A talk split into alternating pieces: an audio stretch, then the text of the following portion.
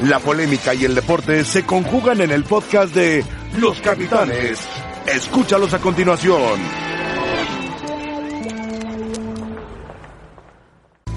Buen viernes para todos, buenas tardes. Bienvenidos a Los Capitanes. Nosotros somos Héctor Huerta, Paco Gabriel de Anda. Buenas tardes. Javier Trejo Garay. Uniformados. Qué, qué buen ¿Cuál- gusto para vestir cuál es? Javier Trejo Garay. ¿Cuál es cuál? ¿No les Nos llegó el pueden, pueden ver, ¿verdad? No les llegó el memorando. Cabo, qué, qué gusto. No, buen gusto el tuyo, te felicito. vestir, de No, verdad. contrario. ¿Por qué no? Mi Paco, uniformados. Mira está. ¿Cuál es cuál? No, no, espectacular. ¿Cuál es la elegancia ante No, todo? no, La elegancia ante todo. Muy bien, muy bien. Eh, ¿Cómo están, señores? ¿Todo bien? Pero aquí el detalle, mira, de Héctor, como Por favor. siempre, lo hizo en, la, en las ¿Hizo la Copas del Mundo anterior, este, una carpeta Siempre de información, siempre, el, el tomarse el tiempo, ¿no? Y además el detalle de, de regalárnoslo, eh, me va a servir mucho ahora en la Copa Oro. Tu paquete de información Sí, para señor, Copa Oro. por supuesto. las listas de los 16 equipos, todos los jugadores que están ahorita. Hay que hacer un cambio en el de México, el 22, Jorge Sánchez ya Se no va. va. Ya no va. Uriel Y Antuna. Uriel Antuna entra con el número 22, sustituyes número por número también ahí. Aún con todas las bajas, Héctor, eh, por motivos personales, por lesiones, por lo que sea, eh, ¿México está obligado a ganar la Copa Oro? Pues es que el torneo no es tan demandante como pensaríamos porque ve cómo andan todas las demás selecciones, ¿no? Cómo están sufriendo todas. Y México tiene un plantel competitivo, para mí corto en la delantera, le faltaron gente adelante, que sí había en el mercado, ¿eh? que sí podías poner al Conejito Brizuela, a Henry Martín, A Javier Aquino. Quizás hasta JJ Macías, aquí no se bajó. Sí, por eso Aquí digo. En la junta de aquí vino y les dijo que él ya no. Entonces, eh, pero bueno, pues el Conejito se casó, también se casó Aquino, entonces siempre aprovechan esta, este verano para hacer cosas ellos también. Pero aún así creo que México tiene muchas posibilidades de ser campeón en este, Sí, en este seguro. torneo. Lo, veo el, el técnico muy serio en lo que está haciendo, muy serio. El plantel lo veo muy comprometido con el técnico. Yo, yo veo a la selección como para llegar a la final y, y pelear el título. Sí. ¿no? ¿Campeón o fracaso, Paco? Lo que haga México va a recibir críticas. Y ¿Aún sí es campeón? Sí, sí, siempre van, a- va a haber críticas. Pero yo creo que el Tata Martino, y lo vengo diciendo, él está pensando en lo que viene, en todo, todo, todo el trayecto. El proceso. Sí, no se puede desgastar en, es que tenemos la obligación de ser campeones, van a buscar el título, yo estoy, estoy casi seguro que lo van a conseguir. Yo también. Pero no te va la vida, ni se acaba el proceso si no lo gana. Por más críticas que recibe y demás, yo creo que el Tata Martino está un paso adelante y está viendo eh, el cambio generacional, con quién cuenta, con quién no cuenta, y pensando en Qatar, porque al final la Copa Oro es irrelevante. Sí. Digo, la has ganado, la has perdido y no ha cambiado el fútbol mexicano. Sí cambiaría si das un golpe de autoridad en un mundial. ¿Por qué? Ah. Porque trascender pondría a México en el nivel que merece. ¿No hay golpes de autoridad que dar en Copa Oro? No, bueno, evidentemente llegar a la final, pelear. ¿Golear en la final, algo de Pues eso? no, no, ¿te acuerdas cuando le ganaron el Chepo? Con el 5-0, Chepo, ¿no? 5-0 a Estados Unidos. Sí. Y el Chepo no terminó, no llegó al Mundial. No llegó al Mundial, ¿no? Entonces- Cabo, ¿Qué piensas de todo esto? A ver, me, me gusta de entrada que fuera de la discusión haya quedado ya que si están los que deben estar, por qué no están los que no vinieron, por lo que haya sido.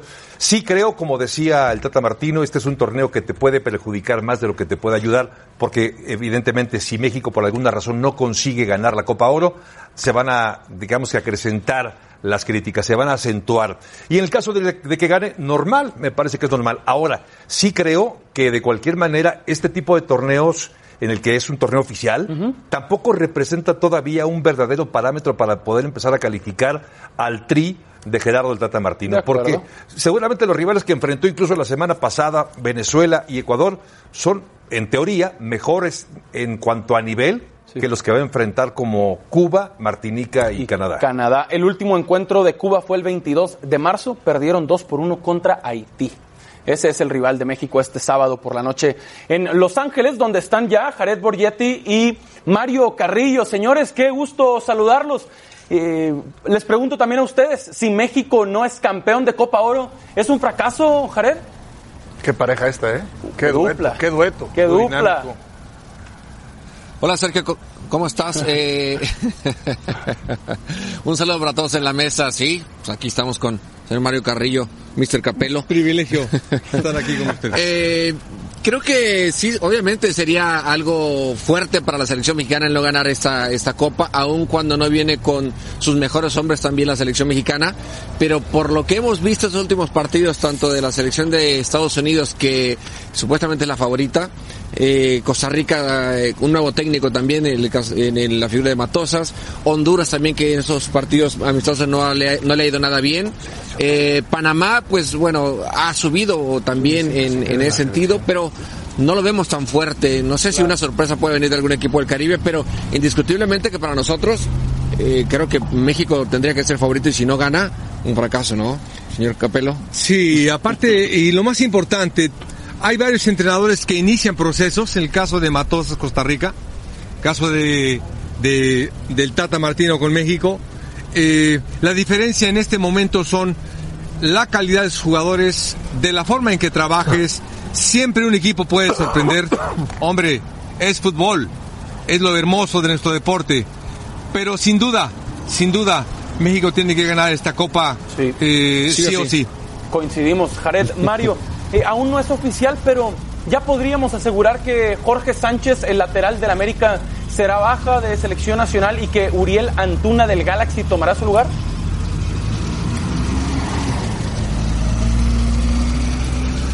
Sí, Sergio, simplemente falta que lo haga oficial eh, hoy por la tarde, en unas horas más, en la, rueda de prensa que tenga Tata Martino en el Rose Bowl, a la cual solamente asistirá él y no el equipo, como normalmente suele ser el reconocimiento de cancha. Les quiere evitar ese trayecto de más de dos horas en, en el camión y cuando no hay necesidad, siente él de, pisar la cancha.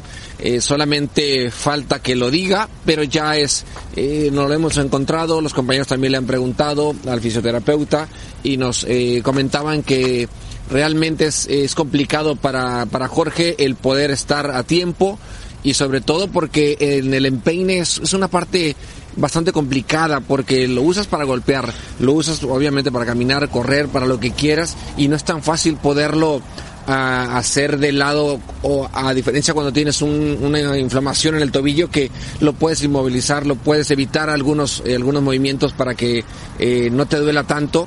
En el empeine sí es algo que no no suele ser tan fácil. No, aparte, comentarte que no entra el, hombre, no le entra el zapato, compañeros. Oh, bueno. no le entra el zapato, está aquí descalzo, en el hotel lo hemos visto y tiene un, tiene un tamal, como el que le acabo de traer aquí a mis compañeros, que por eso me tardé más tiempo, pero en verdad, en verdad, este chico... de- ¿Cómo que lo traen de mandadero? No, no, no. Fui a ver a mi familia y les Ah, dije, ok, ok. dejaré de la pareja y les hicieron tamales especiales. Entonces, por eso me tardé más. Pero al margen de esto, eh, aparte, yo le pregunté y también al pisar, es decir, no puede pisar bien, no le entra el zapato, es algo muy incómodo. Les pregunto, hola, les saludo con mucho gusto, Jared, eh, Mario, eh, les mando un abrazo a los dos. Eh, ustedes que han estado ahí conviviendo con los jugadores de la selección, con el plantel, ¿cómo están Gracias, viendo la, Héctor, la gracias. armo- la armonía con la que está funcionando el equipo? Y a Mario particularmente como técnico, ¿qué también le vienen estas cuatro victorias eh, seguidas en, en materia de credibilidad dentro del grupo? ¿Qué tanto, tanta autoridad le notan al Tata Martín en su, en su conducción de los jugadores? ¿Cómo están viendo a la selección ustedes por dentro?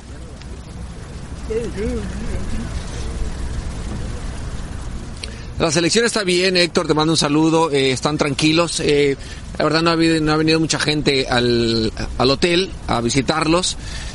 Eh, entienden que es, un, es una selección que a lo mejor no vienen los que regularmente están y que por eso no ha llamado tanto la atención, pero están enfocados en lo de ellos. Sí haya habido una cosa y, que creo que es importante. El equipo ha trabajado bastante, Tata Martino le gusta mucho la intensidad, le gusta mucho que estén eh, dispuestos en cada entrenamiento de la mejor manera y no ha habido esos entrenamientos en los cuales a lo mejor se han relajado un poco. Sí les ha dado descanso, pero al momento de entrenar creo que es, es demasiado y bastante exigente Tata Martino. Y ya en la parte de, de los triunfos creo que es muy reconfortante, ¿no? Llegar a esta Copa eh, Oro con cuatro triunfos ante rivales sudamericanos que son eh, complicados. A mí me ha gustado mucho ver la cara de los jugadores. Van todos juntos a cualquier lado, suben todos juntos, eh, van al convivio todos juntos, es decir, todos, todos, eh, todo el grupo, todo el grupo se para, todo el grupo saluda, todo el grupo regala. Yo le veo las caras bastante metidos, concentrados en lo suyo. Y este es un torneo. Para nosotros es nuestro torneo y lo vamos a ganar. Mario Jared, la saluda Javier. Yo quisiera preguntarles eh, a propósito de esos cuatro partidos que sirvieron como preparación y de hecho este es el primer partido oficial que tendrá ya el Data Martino, es decir, en un partido oficial, en un torneo oficial. Si tienen ya un esbozo de lo que podemos ver en términos de la alineación, ¿qué once veremos después de los cuatro partidos en los que ya ha visto pues a todas las posibilidades que tenía sobre la mesa el Tata Martino, compañeros?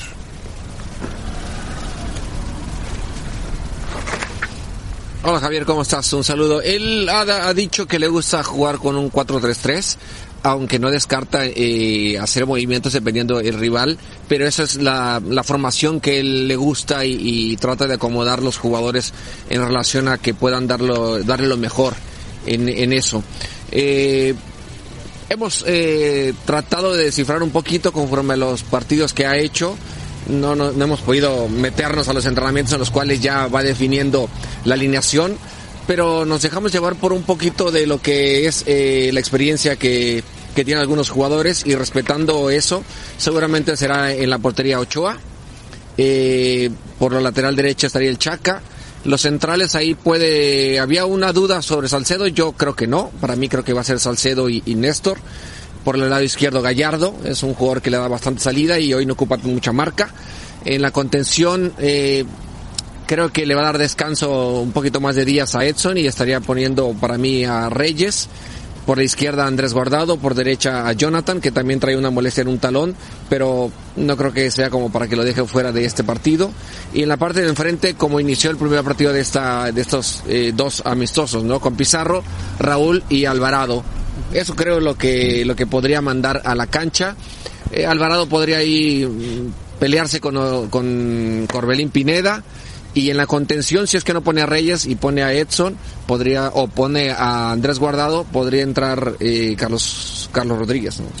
El mayor número de jugadores va a atacar, el mayor número de jugadores va a defender. Por la izquierda y por la derecha va a tener llegada eh, por el centro va a pisar el área. Los volantes es un equipo que puede atacar exactamente con siete jugadores y con la mayoría de jugadores defender. Es decir, este sistema de 4-3-3 que está implementando Gabo, que es lo que, Javo, perdón, que es lo que nos preguntas, eh, te da para eso y para más. Tiene que avanzar este equipo, pero yo creo que va muy bien. Venga. Va bien porque ese 4-3-3 le da la posibilidad de, el momento de defender, de casi formar una línea 5 en media cancha, como haciendo un 4-5-1, ¿no? Gracias, Jared. Gracias, Mario. Un gusto como siempre y seguimos en ¿A, contacto. ¿A dónde van a ir a comer? Sí, ¿a dónde irán a comer tamales? Mario llevó tamales, ¿no? No creo que ahí en la calle. Gracias, un saludo. Hay niveles. Pero puede ser. sí. No, Jared. No, Jared va a encontrar unos mariscos ahí en Seguro. Los Ángeles, seguramente, eh, como buen sinaloense. Y Néstor Araujo platicó uno a uno con ESPN, lo escuchamos y nosotros lo comentamos. ¿Es la obligación de México ser campeón de Copa Oro? Pues en, en mi punto de vista sí. Yo creo que es, es hacerse cargo de, de eso y, y, buscar, o sea, México tiene que buscar el, el, campeonato en Copa Oro, sí, por supuesto que sí. ¿Qué tanto sirve la Copa Oro? Yo creo que siempre es, es eh, prestigio también para el futbolista. Yo creo que el ganar y levantar una copa aunque diga aunque se diga que no que no se tenga algún beneficio es importante para como jugador y como mexicanos y reafirmando ahora la, la zona también ser un rival duro yo creo que o ser de los mejores ganando campeonatos es importante siempre para el futbolista y digo para toda la gente también debe de serlo México está en deuda eh, precisamente en esta competencia porque viene de de no ganarla, de quedar eliminado en semifinales ante, ante Jamaica. ¿Se llega con esta presión a esta edición de Copa Oro? No, no creo. No, bueno, en lo personal, todo mi, desde mi punto de vista, no creo, no, no llegaría con presión. Sí con la responsabilidad de, de, de hacer las cosas bien, de matarse cada partido, pero no con, con, con presión. No, no me gusta mucho esa, esa palabra esta Copa Oro debe ser el proceso de, o más bien el inicio de un nuevo proceso generacional, no solo en cuanto a un técnico, sino también en cuanto a un proceso de futbolistas de una nueva generación. Seguramente lo será. Y, yo creo que va, que, va a hacerlo junto con, con la gente eh, de experiencia y otra gente que, que, viene resurgiendo. Es, yo creo que es lo que primero Dios calificando se va, se va a ir a un mundial. Entonces, claro que, que- que es una nueva generación. Mientras más jugadores mexicanos haya en Europa, mejor le debe de ir al Tri. Falso. Falso. ¿Por qué? Porque puedes tener a. Puede pasar que tengas a 15 en Europa, pero si ni uno juega, no va a subir el, el- el nivel del, del- de, de México. Eh, tienes que tener, eh, aparte de que, bueno, hay buenas ligas, pero que, que también estén jugando, que estén en ritmo. Interesante esto último de Néstor Araujo, que por más que haya futbolistas en Europa, si no juegan, Paco no sirve de mucho. Ah, bueno, y si no juegan ¿Qué en México, eh, para mí el irte a Europa sí eleva el nivel de todos. Aunque no juegues. Es que es, es muy relativo. O sea, si te llevan a Europa es porque algo vieron en ti. Es muy difícil que te lleven para no jugar. En el caso, por ejemplo, de Raúl Jiménez, claro, te llevan al Atlético de Madrid cuando era la mejor versión del Atlético de Madrid. Es muy difícil, jugar. En el caso de Benfica, para mí el técnico se equivocó porque Raúl Jiménez era mejor que los delanteros que estaban ahí. y hoy encuentra en el Wolverhampton esa oportunidad. Tarde o temprano vas a jugar, por algo te llaman Europa, no cualquiera lleva en Europa. Aún entrenando en Europa, por la calidad de jugadores que hay allá, se eleva tu nivel. ¿Sí? Estoy pensando en Eric Gutiérrez. Sí, el, el- el tema aquí es, eh, cada caso es distinto, pero yo veo una, una confrontación innecesaria de que no, es que no cualquiera que va a Europa o no por ir a Europa ya elevas tu nivel. Se entiende que vas a ir y que quizás no tengas tanta participación, pero no vas a ir a Europa a jugar cero minutos. ¿Habría que irse a como dé lugar? Para mí sí. Para mí sí, e ir buscando, e ir buscando acomodo, Para e mí ir también. buscando la opción. Para mí también. Sí, eleva tu nivel, eleva tu mentalidad, tu preparación. En- en- lo hemos visto. Sí, lo al hemos menos visto. intentarla, No, al menos claro. buscarla. Eh, el caso más reciente, estilo Osvaldo Lanís, Sí. ¿no? Había pactado con la directiva del Getafe desde que estaba en Chivas, desde que lo tenían congelado, su promotor lo había eh, negociado, luego queda fuera de la Copa del Mundo, hace pretemporada con el Getafe, y va y busca en el Oviedo y luego dice, bueno, un año, Chivas me quiere, Guadalajara, mi familia, etcétera, y regresar. Pero yo también creo que hay que irse a como dé lugar, Héctor, Javo, ¿qué piensan? Al menos buscarla, intentarla. Eh, Hay una frase que dice que no todos los caminos son para todos los caminantes, ¿no? Entonces, de repente una liga no se te acomoda, pero otra liga sí. De acuerdo. En Europa, ¿no? Entonces, se dan casos. Moreno mismo fue muy autocrítico y dijo Dale. Moreno, yo en esta liga española me acomodé muy bien, en Holanda me acomodé muy bien. La Fui a Roma Italia no. me, no me acomodé. La Roma no. Seis meses no me acomodé. muy honesto, muy ¿Qué honesto. hizo? Regresó a España donde se acomoda perfectamente, ¿no? El caso de Diego Reyes, que pobre han dado de Herodes a Pilatos de un equipo a otro, y ahí sí me parece que la gestión de su promotor no ha sido la adecuada. Pero bueno, el caso también de Memo Ochoa, que él va donde, y juega donde le dicen, y juega en las peores condiciones. Y rinde. Y siempre está rindiendo y siempre está normalmente de titular, salvo el Málaga una etapa, Con pero Carlos siempre ha sido siempre ha sido titular. Yo, yo sí creo que el jugador sí, cuando menos la experiencia le sirve muchísimo. Yo también creo en eso. Y cuando Ahora- venga para acá va a valorar muchísimas cosas, va a capitalizar. Creces la experiencia personalmente, creces, Sí, entonces- saliéndote de tu zona de confort, Sí, claro, naturalmente hay un crecimiento personal y seguramente uno profesional también. Eso lo entiendo y efectivamente la experiencia debe valer de mucho y de cualquier manera estar en un equipo de Europa aún sin jugar estás más cerca de jugar que estando en México. Sin embargo, eh, aludiendo a lo que hizo- dijo en su presentación el Tata Martino, que le preguntaban acerca de esto, ¿qué son más importantes? Esta eterna discusión que a la que Paco alude, haciendo de, de esta comparación, si es mejor jugar en México o, o estar en Europa y no jugar. Digo, Tata Martino decía, es importante jugar. De nada sirve estar en Europa si no vas a jugar. Es más importante tener el ritmo de juego. Entonces, entiendo, entiendo el punto de vista de Paco, de Héctor, pero me parece que también el ritmo de juego es importante. Y esta Liga Sí. MX con sus asegúnes sigue siendo también competitiva. ¿no? Otro buen tema para cerrar, eh, por ser europeos llevan mano en selección, ¿es correcto o no? No, cada caso es distinto.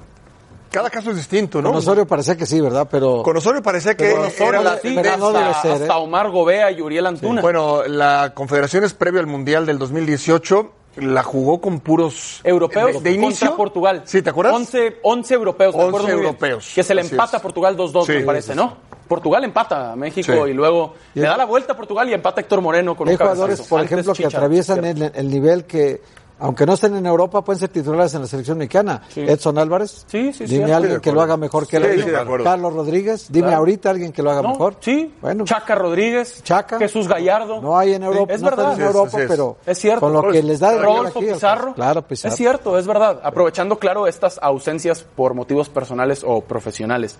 Rebeca Landa, ¿cómo estás, Rebe? ¿Cómo te va? Buenas tardes. Buenas tardes, Sergio. Muy bien, te saludo con muchísimo gusto al resto de la mesa de los capitanes, a todos ustedes que nos acompañan. Y bueno, ya que estamos hablando de esto, la Copa Oro y la Copa América comienzan esta semana y había habido rumores de que podría hacerse una sola copa, una Copa continental, cosa que ahora se ve difícil porque ya se confirmó la Copa Oro hasta el 2023. Lo vemos.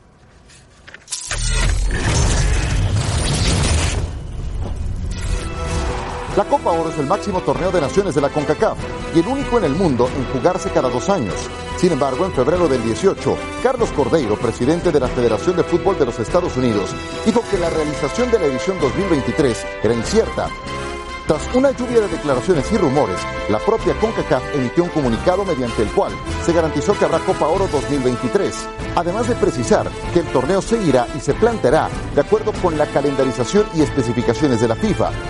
Predecesora de la Copa CONCACAF, la Copa Oro cumplirá 30 años en 2021 y aunque nada garantiza su realización o culminación, es una realidad que la promesa está hecha hasta el 2023.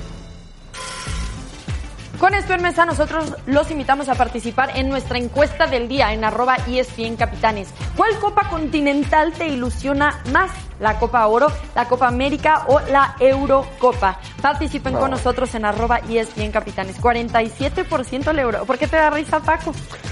13 Pues no, no, no, la, ponen, la, la ponen a competir con Sansón a la Copa Oro. Cierto, cierto. Ahora, Copa América y Copa Oro es, es el mismo continente, ¿eh? Claro, por supuesto, pero de este continente, ¿cuál te emociona más? ¿La Oro o la A mí la? Copa Oro. Ok. ¡Ah, Paco! Porque no está viendo la Imagínate cámara la México cara en de Copa Paco. América. No, Esta bueno. sería la respuesta. extrañamos. Muy bien, bueno, Osvaldo Alanís regresa ya a México después de su pase por Europa, donde eh, con el que Getafe no tuvo participación con el Oviedo, fue regular. ¿Le conviene entonces al mexicano regresar a Chivas? Lo platicamos al volver a los capitanes.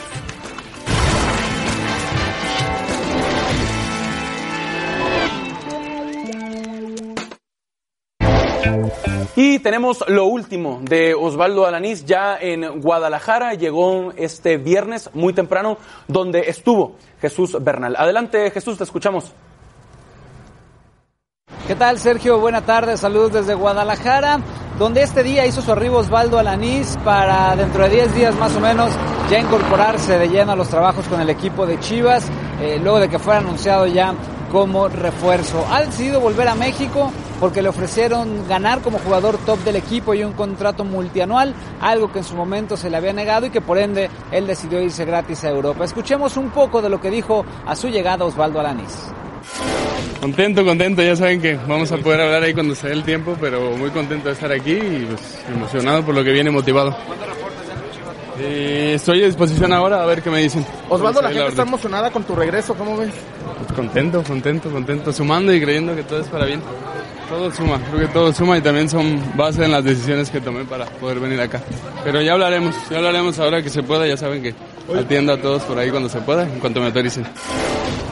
Mientras tanto, la directiva sigue trabajando en reforzar al equipo. Antonio Briseño está palabrado para llegar. Falta que se desvincule el Feirense de Portugal y entonces ya puedan anunciarlo como refuerzo. Mientras que otra alternativa es Jorge Torres Nilo, a quien han buscado. Sin embargo, el Toluca ya se sumó a la puja por este futbolista. Además, por supuesto, de ese mediocampista de ataque que juegue por fuera, en el cual han insistido, pero hasta ahora no han logrado cerrar absolutamente a nadie. Es lo que tenemos desde Guadalajara. Regreso contigo al estudio. Saludos. Muchas gracias, Jesús, muy amable. Alanis fue titular prácticamente toda la temporada con el Oviedo, buscando ascender a la primera división española hasta el final de la temporada, que estaban fuera de zona de playoffs, que los quería meter Sergio Egea, el nuevo técnico del Oviedo, y Egea mandó a la banca a Alanis y ahí terminó eh, la campaña. No, no se platica mucho, pero alguna vez Alanis contaba que hacen viajes hasta de ocho horas en autobús en la segunda división española para jugar. Y terminan de jugar 8 o 9 de la noche y viajan Y de regreso. toda la madrugada en autobús. No se cuenta, eso es lo que no se ve. Yo respeto que intentara eh, a como diera lugar jugar en Europa y estoy seguro que creció en lo personal y en lo profesional. Sí, además un, es un señorón, ¿eh? Dentro y fuera de la cancha, Coincido. de los eh, que entienden que en el fútbol no, no, no puedes ganar todas y cuando le fue mal siempre fue muy respetuoso, muy callado, eh, no habló de más, le, le- le cargaron la mano en algún momento y él tomó una decisión, se fue a Europa, eh, ahora regresa como él se merece, le va a aportar mucho a Chivas y vamos a ver dentro de este crecimiento de, de los que piensan que no es tan importante irse a Europa, jugando en segunda división, vamos a ver. ¿Sí? Eh, y yo no digo que la segunda división de España sea lo mejor de lo mejor, no. Simplemente esa experiencia de salir de tu casa, de irte a otro continente, a otro fútbol, otra vida, otro todo, señor. te ayuda a crecer. Y ya lo veremos con el tiempo lo que va a Ahí ser es- Alanis, ¿no? Ahí están los números, 24 Sí, sí, partidos sí. disputados, 24, los 24 42. fueron de titular, Sí. después ya no entraba ni de cambio con Sergio Egea. Sí, sí, sí. Le fue muy bien al principio, pero ya mal al final, ¿no? Ahora, ha- había una necesidad mutua, ¿no? El Guadalajara necesita, como no tiene dinero para pagar jugadores, necesita jugadores libres. Sí. El caso de Alanis, jugador libre, venga para acá, un contrato multianual, le mejoras el salario mucho de lo que ganaba ya en España, mejor de lo que ganaba en Chivas también. Él, él viene contento, viene a entregarse, como es, es un gran profesional, Alanis. El Guadalajara siempre ha tenido con él errores de forma, ¿no? Sí. Errores de forma. La, la otra vez tuvo que intervenir Jorge Vergara para resolver el problema que había creado, mucho. que habían creado Sí. Entre Amauri un poco menos que José Luis Es, es un paso, Héctor, hacia adelante en su carrera, hacia atrás, hacia un costado. No, es, es yo creo que volver a donde nunca debió irse. Él tenía que haberse quedado en Chivas siempre y por errores de forma se tuvo que ir. Entonces, en primer lugar, no gestionaron bien su renovación de contrato. Cierto. Error, perdieron la carta de él. Error gravísimo de gestión deportiva de Matías Almeida y de José Luis Higuera, de los, Los dos, dos. de los dos. Porque uno le hacía de directivo que no sabe y el otro le hacía de gente de fútbol que no sabe tampoco. Oye, Entonces pero- ahí, ahí se complicaron las cosas, ¿no?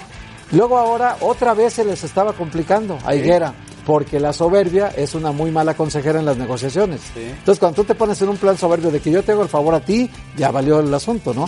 Entonces tiene que intervenir a Mauri Vergara ahora para resolver el problema, como hace más de un año resolvió su papá. Entonces, bueno, ha habido muchos errores ahí de forma, pero el caso es que el Guadalajara lo necesita y él necesitaba también estar en el Guadalajara. Sí, Yo no, no Pues quiero parecer impertinente, de verdad, pero, pero, Pero hace un momento escuchábamos acerca de la importancia de jugar en Europa y lo que representa jugar en Europa, eh, y lo decía con toda puntualidad eh, Héctor y Paco. Pero entonces, si regresas a Chivas, pues tendría que ser un retroceso. No, porque es segunda división en España, ¿no? Bueno, ah, pero entonces la segunda división es, es mejor estar en primera división que en una segunda división. Eh, o sea, es, mejor estar en la primera división de México que en la segunda Claro división Estoy de. España. claro sí. Pero entonces, ¿qué crecimiento pudo haber? No, pero la experiencia ya la vivió. experiencia Ya personal la de, vivió. de fútbol, el- es mejor el fútbol de segunda división de allá No, que pero- aquí. No, no, no. Javier se dio la, se dio, él quería, tenía la ilusión de jugar, Sí. lo Un hizo, sueño. Sí. un año Eso me parece allá, legítimo, además. Y ahora viene acá Claro. porque también tiene que capitalizar el resto de su carrera, que ya no es tanta. claro. 30 y tiene años que tiene ya. capitalizarla para dejar ahí una buena solvencia familiar que le permita estar tranquilo. Porque caso contrario es el de Carlos Salcedo, que viene muy joven de Europa, se regresa a México, va a ganar muy bien en México, pero a lo mejor el, el sueño europeo todavía podía continuar Claro. con él, ¿no? sí, seguro. Pero Es bueno, el de- regreso del hijo pródigo con Oscar. Sí, con- sí, Sí. Osvaldo Alanís. a Alaní le viene bien que Chivas ahorita. por ahora muchos aseguran y creo que va a pasar eh, que el pollo briseño irá a Chivas, pero por lo pronto ya con, con Irán Mier y con Osvaldo Alanís estás Ya. cubierto en la central, ¿no? No, no, y con chavos que hay de la sub-20 y Te demás, creo. está Edgardo Marín Sí, sí. y los que se vayan sumando. Eh, yo creo que es- se hizo bien, coincido con Héctor, eh, había una necesidad mutua, Sí. Le hace justicia a la revolución, se me permite la, expresión sí. a Alanis, pero siempre callado, respetuoso, nunca habló de más, nunca filtró información, nunca dijo cosas que no tenía que haber dicho, y por eso le abre las puertas a Chivas, ¿eh? Por eso le abre las puertas a Chivas. De acuerdo. A punto de ser parte de la selección mexicana de Rusia 2018 fue uno de los tres futbolistas que quedaron fuera de Ah, la pero muy- última muy maltratado lista por Osorio. De Juan Carlos Muy Osorio. por maltratado Chivas, por Osorio, Sí, bueno. lo tiraron a la lateral, lo tiraron Ese, a la lateral, en la cancha. Yo estaba en el estadio. Sí, en la cancha. Sochi. Sí. A un central ponerlo de lateral es muy complicado. En confederaciones. Es muy complicado. Es de muy complicado. Lo exhibió. Lo exhibió, Lo sí, exhibió, sí, lo sí, exhibió. Bueno, eh, cerramos el tema Alanis y abrimos el tema Cruz Azul. Katia Castorena siguiendo de cerca a la máquina. Adelante. Sergio, qué gusto saludarlos desde las instalaciones de la Noria, donde desde el día de ayer Cruz Azul ya reportó, el plantel comenzó con las pruebas físicas y exámenes médicos de cara a la apertura 2019. Se veía en los videos que compartió el mismo club en sus redes sociales a jugadores como Chuy Corona, Milton Caraglio, Martín Cauterucho, Adrián Aldrete realizando primero trabajo en gimnasio y después ya en cancha estas pruebas físicas. En cuanto a los refuerzos, Paul Fernández que después de un largo retraso de su vuelo desde Argentina arribó a la Ciudad de México el día de ayer, está realizando los exámenes médicos el día de hoy y después ya se integrará con el equipo, conocer a sus nuevos compañeros y comenzar con el trabajo a las órdenes de Pedro Caiciña. En el caso de Juan Escobar, que vino a firmar el contrato, a hacer pruebas y después se integró a la selección de Paraguay, así que él, mientras en su participación de la Copa América, en cuanto a los compromisos que tiene la máquina de esta pretemporada, la más importante, ellos van a estar disputando la Supercopa MX. Esto se va a llevar a cabo el 14 de julio en Los Ángeles, siendo ellos campeones de la Copa en el Apertura 2018. Se van a enfrentar a Necaxa, quien ganó la Supercopa MX en la edición anterior y tendrán la oportunidad de defender ese título ante Cruz Azul. Ese es el compromiso más importante como como parte de esta preparación para la máquina de cara al arranque del siguiente torneo, donde los objetivos están claros. Primero pelear por, liguilla y por el campeonato, y lo dijo Paul Fernández, que él viene a ser campeón con la máquina, como siempre la ilusión de los refuerzos que llegan, en este caso al conjunto cementero. Así las cosas desde las instalaciones de la Noria. Sergio, regreso con ustedes. Y entonces con Juan Escobar en defensa, con Paul Fernández en ataque, Cruz Azul lo que es un hecho es que el 7 de diciembre cumplirá 22 años sin ser campeón de liga. ¿Qué esperamos de la máquina y de los refuerzos, señores? Lo que, lo que, lo que se espera cada año, ¿no? Es decir, cada año es como renovar la ilusión, sobre todo los aficionados. No te burles. No, no, no, sinceramente. No, sí, yo sí veo cierta ironía sí, ¿no? en tu comentario. Sí, sí, sí. No, no, de verdad. A ver, a ver. A ver, a mí, cada, cada, cada que veo, me, llegó Pedro Caiciña, me pareció una estupenda contratación. Incluso cuando llegó también Tomás Boy, me pareció que le faltaba un poco de disciplina a este cuadro y que iba a aportar mucho. No aportó. También Paco Gemes y no acaba de pasar nada. Yo creo que la ilusión sigue siendo lo que puede esperar un seguidor de Cruz Azul, ¿sí o no? ¿Ilusión nada más? ¿Ya está? No, a ver, no hay título para Cruz Azul. No, a ver, la ilusión y ojalá que se pueda confirmar. Porque eso es al final del día lo más importante para un equipo que padece tanto por esta ausencia de de títulos y también de tanto bullying. Creo que eso es lo importante. también para Yo el creo que hay que ser más exigentes, ¿eh? Yo ¿En creo qué que ya. aspecto, Héctor? Cuéntame. Este es el semestre que hay que exigirle a Caixinha el Ya. título. Ya, ya, ya. Yo, yo, otra cosa que no es el título para mí es poco ya en Cruz. Ok. ¿Por qué? Si Porque- Caixinha no es campeón, ya se tendría que ir. Ya tres torneos, este es el cuarto. El primero no se metió a liguilla y luego con Peláez final y cuartos de final. Caixinha para mí sería definitivo si no es campeón y el de Peláez a evaluación ya. Sí. Evaluación también, porque calificar ya no basta. Sí, o sea, en este acuerdo. equipo Sí, claro. calificar es una obligación. Y ahora, después de calificar, aunque no sea el favorito ahora, aunque esté debajo de Tigres, de Monterrey, de América, en plantel, en lo que tú quieras, Cruz Azul tiene que aspirar a ser campeón de este torneo porque ya no puede eh, eh, decir, mira, te, te doy numeritos, por ejemplo, el, el primer torneo que llegó Peláez, que estaba toda la expectativa alta, ¿A la final? 465.397 aficionados en el torneo.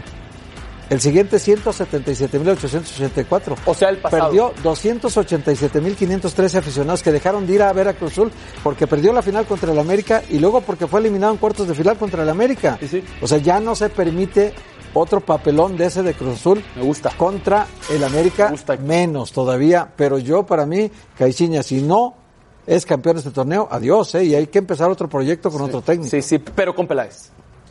Peláez, evaluación. Evaluación. Porque él ha dejado. Él ha hecho su trabajo, Pero, Héctor. pero ha dejado. Otra vez acá ha dejado las a. Sí, pero ha estado casado con el proyecto de Sí, Caixinha sí, también. sí. Paco, cerramos 10 segundos. Sí, no, no. De que hay otros 10 equipos que también pretenden ser campeones Pues y sí, están claro, armando claro. para ser campeones. Sí, es cierto. Y ahí está el tema. Pero ya, ¿no? Y ahí está el tema. O sea, no, bueno. 22 años son 44 oportunidades. Sí, pero- ha gastado más que los Ya. otros. Pero, cada- pero Además, yo, yo, por ejemplo, lo de Caixinha coincido con Héctor. yo a también. Peláez no lo tocaría. Yo tampoco, yo tampoco. Yo a Peláez no lo Yo tocaría. tampoco. Está bien. Coincido en eso. Pero es, pero es un muy buen tema. Lo seguiremos platicando. Pero Landa, a evaluación Landa. solamente. ¿eh? No, Venga, no venga, digo Rebe. que correrlo. No, no. Evaluación. Sí. Caixinha sí, Peláez que se quede. Venga, Rebe. Gracias. Los Raptors quedaron campeones de las finales de la NBA en el juego 6, liderados por Kawhi Leonard, que quedó como el jugador más valioso de las finales. lo hicieron la primera vez que se presentaron en esta situación, cosa que no había pasado más que una vez antes, 1948. Nosotros platicamos más adelante en Los Capitanes con Fabricio Oberto.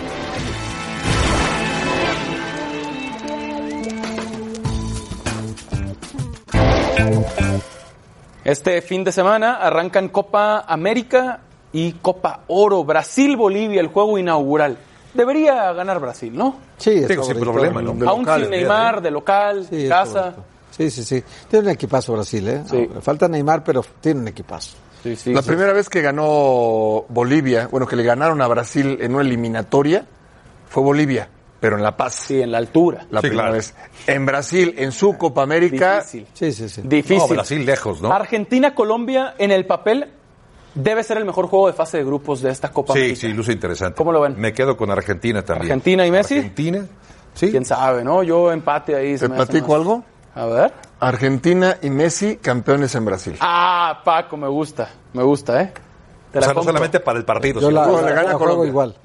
La juego igual que ¿Ah, sí? Sí, claro. Miren, Brasil, miren, decime qué se también. siente, dicen los Es que hay- argentinos, ¿no? El otro día las palabras del Kun Agüero te dicen mucho, ¿no? De, de cómo está el ambiente. Te- Dice el Kun, más que por, por nosotros o más que por Argentina, yo por Messi quisiera que fuera Venga, qué- qué venga, bien. esa es. Qué Él- bien. Él, él Esa es, es. Él es el, El- compañero de está. mejores amigos. El primero que lo dice.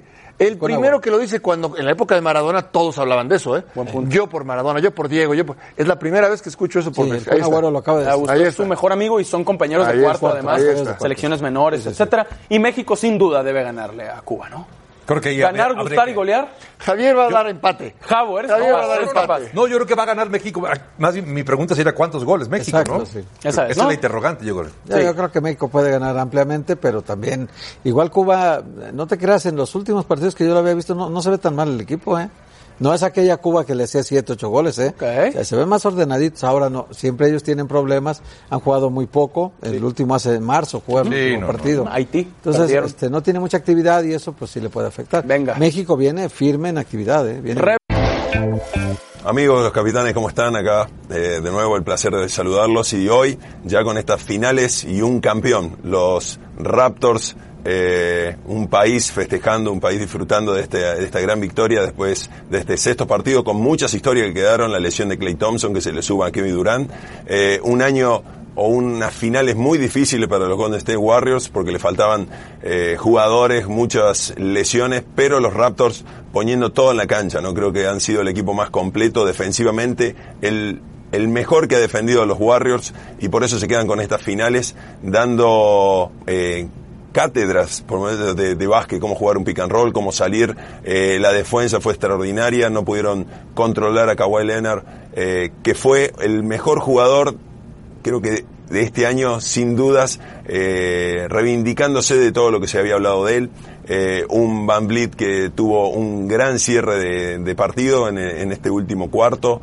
Eh, Kawhi Leonard defendiendo, tomando decisiones y sacándole la presión a todos estos jugadores. Así que creo que es un, gran triunfo para, para los Raptors. Eh, de acá en adelante hay que ver, después que pasen los festejos, el paré y toda la, entrega de anillos, cómo va a quedar este equipo, dónde irá Kawhi Leonard, qué pasará con Kevin Durant, Clay Thompson, tantas historias, pero realmente vivimos una noche con muchísimas emociones, eh, donde eh, se despidió esta cancha del Oracle Arena eh, terminó y los Golden State Warriors se mudan para una nueva cancha a San Francisco y veremos qué pasa con esta nueva NBA, con lo que viene con el draft y todos los agentes libres. Muchas gracias, Fabricio Oberto. Un gusto siempre eh, escucharlo platicar de básquetbol y analizar. Entonces, Toronto campeón. Hay quienes creen que si Golden State hubiera estado completo, sano, Kevin Durant, Clay Thompson, Stephen Curry y compañía, Golden State habría sido campeón. Sí, lo dice, dice no. eh, Fabricio Berto que termina ganando Toronto porque defendió, fue el que mejor defendió. Es verdad. Y pudo contrarrestar la ofensiva de Golden State. Es decir, nuevamente la defensa Gana da títulos, gana gana campeonatos. campeonatos. Es Venga, así. Paco. No, bueno, es No, así. sí, es verdad. Es verdad, es Sí. cierto. O sea, le, le- le costó mucho trabajo. Yo coincido con, con esta, esta, esta teoría de que habría sido una, por lo menos una serie mucho más pareja y evidentemente Yo mucho también. más apretada con Clay Thompson, con, con eh, eh, Durant. con Kevin Que Durant. quedan fuera todo el próximo año. ¿eh? Todo el próximo año, sí, por la lesión en el talón. Por el talón de Aquiles y Y Clay Thompson hoy se confirma el ligamento cruzado anterior. Así que van a estar fuera Todo el año. seguramente toda la próxima temporada los dos. Y la posibilidad de que termine esta dinastía también Sí, es real. Después de cinco finales consecutivas, tres ganadas, dos perdidas, podríamos estar ante esta posibilidad de que termine ya la dinastía. Yo creo que van a seguir, ¿eh? Me parece que va a seguir siendo un equipo competitivo. Llegar a la final, no me atrevería a asegurarlo, pero competitivo seguirá siendo Stephen, eh, Stephen Curry y compañía, ¿no? Sí. Ayer Curry falló el tiro Sí, clave, sí. ¿no? Y tuvo el triple. Sí. Sí, tuvo el triple tuvo haber ganado y forzar. al séptimo partido. Sí. Y Leonard, en cambio, los dos tiros libres los ejecutó Sí. con maestría. Sí, ¿no? Los- Kawhi Leonard, Leonard, que- qué buen jugador, ¿eh? Qué Sí. jugadorazo, Qué buen jugador. ofensiva y defensivamente hablando. Hay Me quienes creen que es el jugador más completo del mundo. Ahora Debe mismo. ser, debe puede ser. ser. Sería el MVP este. Fue el. MVP. ¿Fue el MVP? Fue el MVP de las finales. También de Cuando las fue finales, campeón con San Antonio en 2014, también, También fue MVP sido. de las finales. ¿Será, En las dos conferencias, así. ¿Será la liga en el mundo de cualquier deporte donde es más difícil ser campeón? Al final se reúnen los mejores basquetbolistas De todo del el mundo. mundo, sí. y mira que hay básquetbol en. Sudamérica, en punto, Europa, en Está interesante, África. Paco. Sí, Está interesante. Kawhi Leonard es el tercer jugador en la historia, solo con LeBron James y Karim Abdul-Jabbar, que es campeón y MVP de unas finales con dos equipos diferentes. Eso te dice la compañía en la que está ya. En esta Kawhi. serie estuvo espectacular. Espectacular, imparable, de verdad. Volvemos.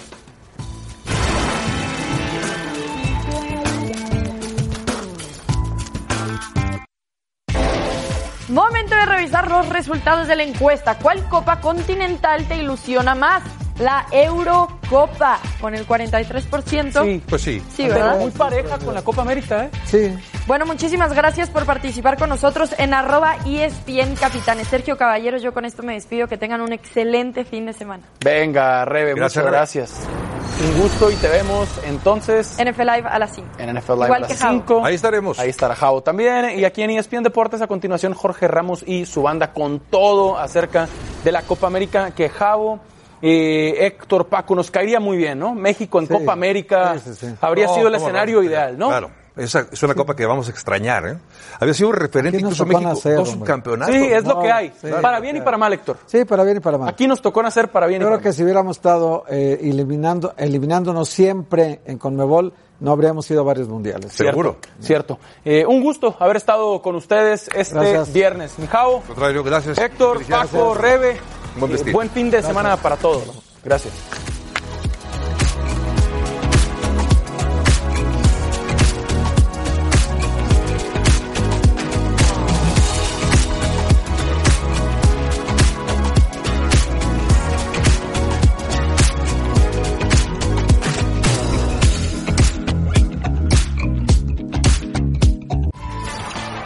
Gracias por escucharnos. Para más podcasts, busca ESPN Deportes en iTunes y TuneIn.